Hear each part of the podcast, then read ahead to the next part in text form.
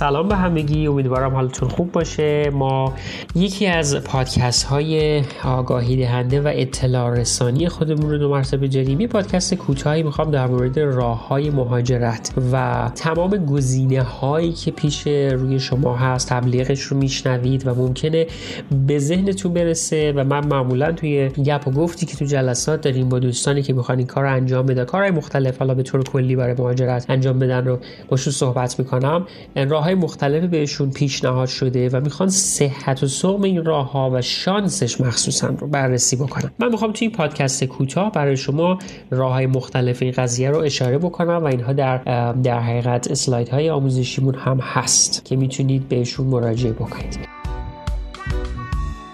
ببینید من همه چیز رو صادقانه و بسیار ساده براتون توضیح میدم. خودتون صحت و سقمش رو می‌تونید چک بکنید و به قول معروف دو تا چهارتاش به عهده خودتون. خیلی ساده است. ما یه راهی داریم به اسم راه مهاجرتی از طریق تحصیل که خب برای مقاطع سنی مختلف وجود داره و به عقیده من و خیلی های دیگه شاید یکی از بهترین و مطمئنترین و شاید طولانی باشه ولی شانسش از همه شاید بیشتر باشه برای مهاجرت. اما راه راه های میونبری معمولا وجود داره و اینها همه از نیاز من و شما شکل گرفته نشأت گرفته. چرا؟ چون منی که می‌خوام مهاجرت بکنم معمولا تصمیممو که گرفتم دیگه در حقیقت دوست ندارم که این تصمیم رو خیلی بخواد طول بکشه یا مثلا در ظرف مدت چندین سال یا حتی یک سال هم نمی‌تونم صبر بکنم واسه این پروسه. و خیلی زود می‌خوام این قضیه رو با پول مثلا یا با کمک کسی که بلده یه کار خارق العاده و یه شعبده بازی بکنه بیام بخرم.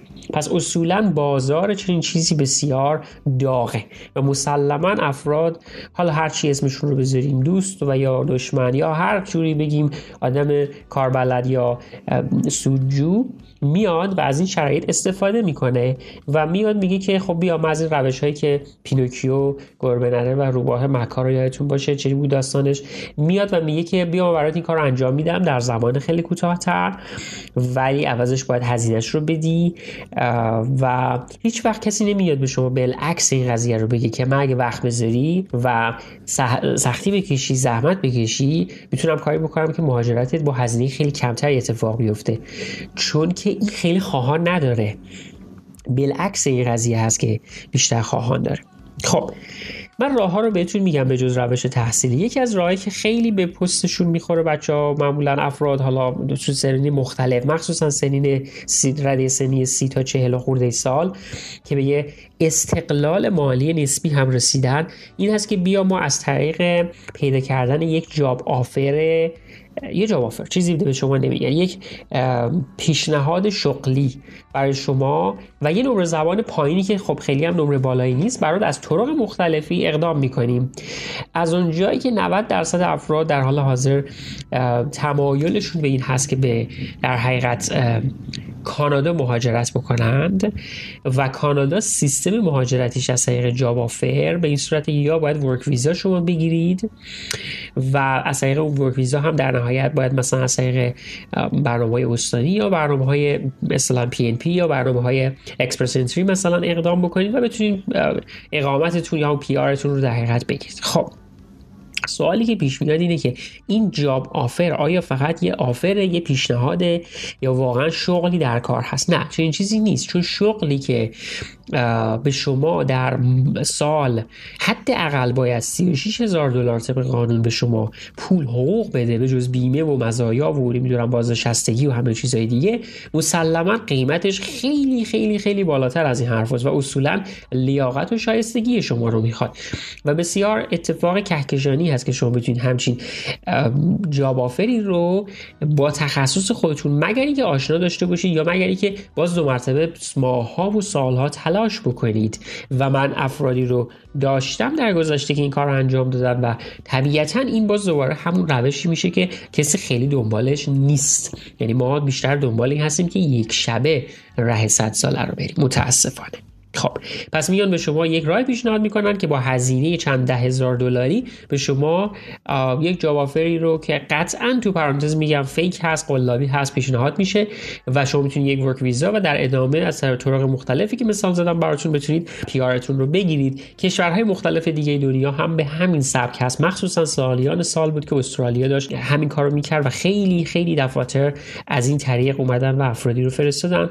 مینیبوسی اون دنیا و خلاصه تونستن هم خودشون پولدار بشن همین افراد به حال به اقامت های بسیار بسیار به تار موی بند رسیدن. خب البته میرن اونجا باید دنبال کارهای بسیار سطح پایینی بگردن و دیگه اینا به تصمیم گیریش با خودتون هست که آیا با این سیستم تمایل دارید که این کار انجام بدید یا نه. ولی اگر می‌خواید بکنید حتما توجه بکنید که جاب آفر پیدا کردن یه کار شدنیه و یکم با سختی میشه آدم به چیزهای بهتری برسه.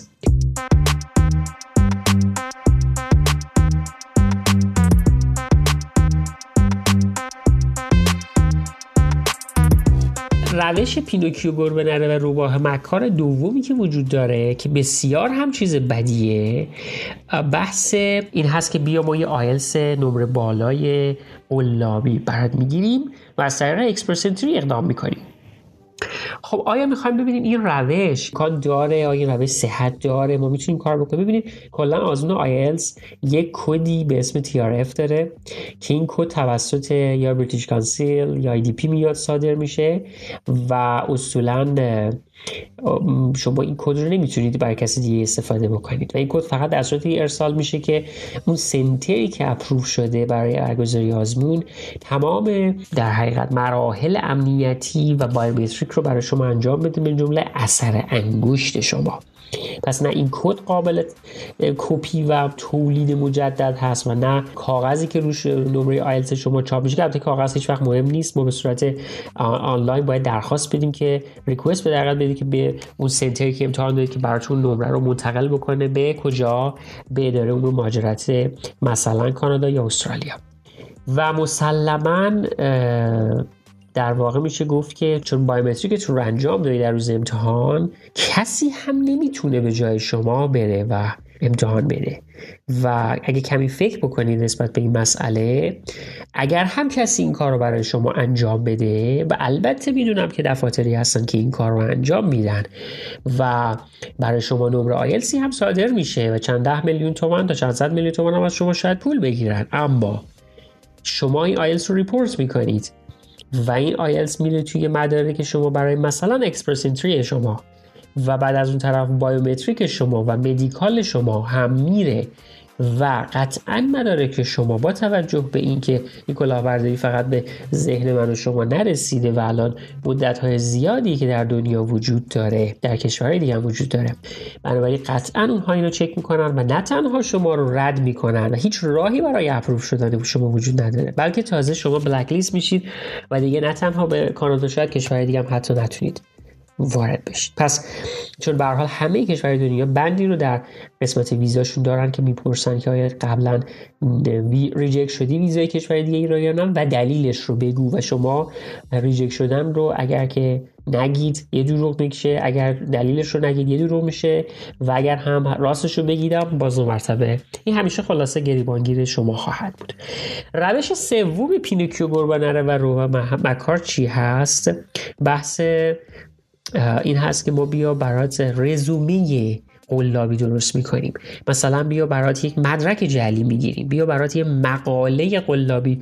25 میلیون 30 میلیون بده ما برات کار می‌کنیم؟ یه مقاله ISI میدیم. با این مقاله ISI هم پذیرش تو. بالاخره می‌تونی بگیری و بری کجا برم پذیرشمو چجوری بگیرم؟ خب با استاد باید مصاحبه کنم. استاد راجع به مقاله می‌پرسه و بعد بالاخره میرم دانشگاه درس می‌خوام بخونم. استاد میگه تو که مقاله نوشته بودی میده سطح علمی. من به اون حد نیست. یعنی همه چیزو من خیلی مثل هورمونی هست که مثلا بزرگ میشه یه مثلا مرغی مثلا فرض می‌کنه یه کسی که بعد اساسی یا حالت اینجوری پیدا می‌کنه. ولی وقتی که توی شرایط سخت قرار بگیره یهو میشکنه. این همین اتفاق افتاده. شما مقالتون رزومتون رو میشه گفت مثل همون بدن اون شخصی که این تزریق هورمون انجام داده یا بزرگ شده ولی رزومه قلابی بزرگ شده و می‌تونه تحت فشار بشکنه و تازه ممکنه اتفاقات بدتری بیفته و شما با نه تنها 20 میلیون تومانی که بابت مقالتون دادید بلکه با میلیون ها تومن یا هزاران دلار دیگه که بابت پذیرشتون داده بودید مجبور بشید با یه شکست بزرگ خدای نکرده اتفاقی میفته و برگردید. خب پس حواستون به این راه ها باشه. من هیچ راهی برای پیشگیری از خطرات این روش ها ندارم و باز در نهایت تاکید می‌کنم کارتون رو ترتمیز انجام بدید به استعدادها و ذهنتون متکی باشید و به هوشتون ماها می‌تونیم که به جاهای بالاتر برسیم. فقط کافی از وقتتون از امکاناتی که خانواده و اطرافیان در اختیارتون می‌ذارن از هوش و ذکاوت که خداوند به شما داده و درس خون بودنتون از اینجور چیزا استفاده بکنید. حتی اگر برای کار هم می‌خواید اقدام بکنید بیاید و واقعا تلاش بکنید. اسکیل های لازم برای کار رو به دست بیارید. تحقیقات لازم رو انجام بدید. ببینید هر کاری چه مهارت های نیاز داره و واقعا تلاش بکنید برای به دست آوردنش. یعنی تماس بگیرید مصاحبه بکنید و همه این کارا رو انجام بدید. و به دنبال اینکه حالا به قول راه که طولانی مدت هست دو ساله مثلا افراد سعی می‌کنن رو شما بیاید یک شبه یا بخواید در زمان کوتاهی برید. پیمودن واقعا ریسک های بزرگی داره و امکان سر خوردنش خیلی بالاست. آرزوی موفقیت و سلامتی براتون دارم. تا پادکست بعدی خدا نگهدار.